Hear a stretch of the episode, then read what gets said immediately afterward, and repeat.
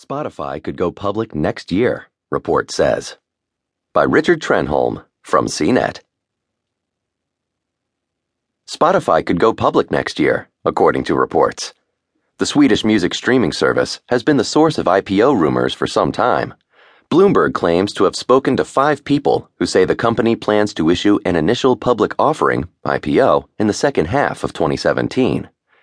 Spotify was founded 10 years ago, and despite earning